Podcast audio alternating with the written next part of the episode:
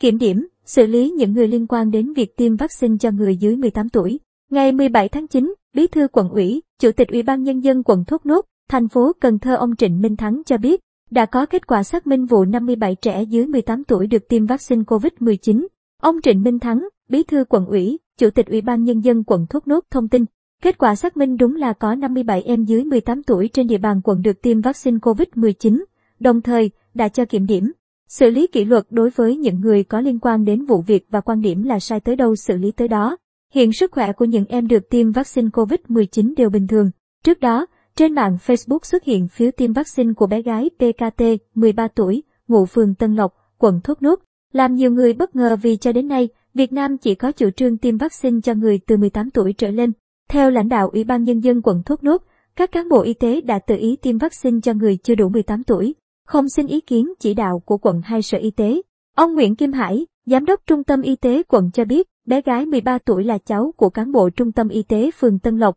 Do bé ở chung nhà với cán bộ y tế này nên được tiêm vaccine. Sau khi vụ việc xảy ra, ông Nguyễn Kim Hải, Giám đốc Trung tâm Y tế quận Thốt Nốt đã giải trình nhưng chỉ nhắc đến 3 trường hợp dưới 18 tuổi được tiêm vaccine gồm TTKT 13 tuổi, TNQ 14 tuổi và THN 17 tuổi. Tuy nhiên, sau đó xuất hiện thông tin có đến 57 người dưới 18 tuổi được tiêm vaccine COVID-19 nên quận Thốt Nốt cho tiến hành kiểm tra và đến nay đã có kết quả. Ông Nguyễn Kim Hải, Giám đốc Trung tâm Y tế quận đã bị đình chỉ công tác 15 ngày. Bà Đê Ca Quy, nhân viên y tế phường Tân Lộc cũng bị đình chỉ công tác. Bà Quy, là dì ruột của bé gái 13 tuổi được tiêm hai mũi vaccine COVID-19 Pfizer vào các ngày 11 tháng 8 và mùng 4 tháng 9. Vừa qua, Ủy ban Nhân dân thành phố Cần Thơ đã có văn bản chấn chỉnh công tác tiêm vaccine COVID-19 trên địa bàn thành phố. Văn bản nêu, trong thời gian gần đây trên địa bàn thành phố xuất hiện một số trường hợp tiêm vaccine COVID-19 không đúng đối tượng, gây bức xúc trong dư luận xã hội, ảnh hưởng đến công tác triển khai tiêm chủng vaccine.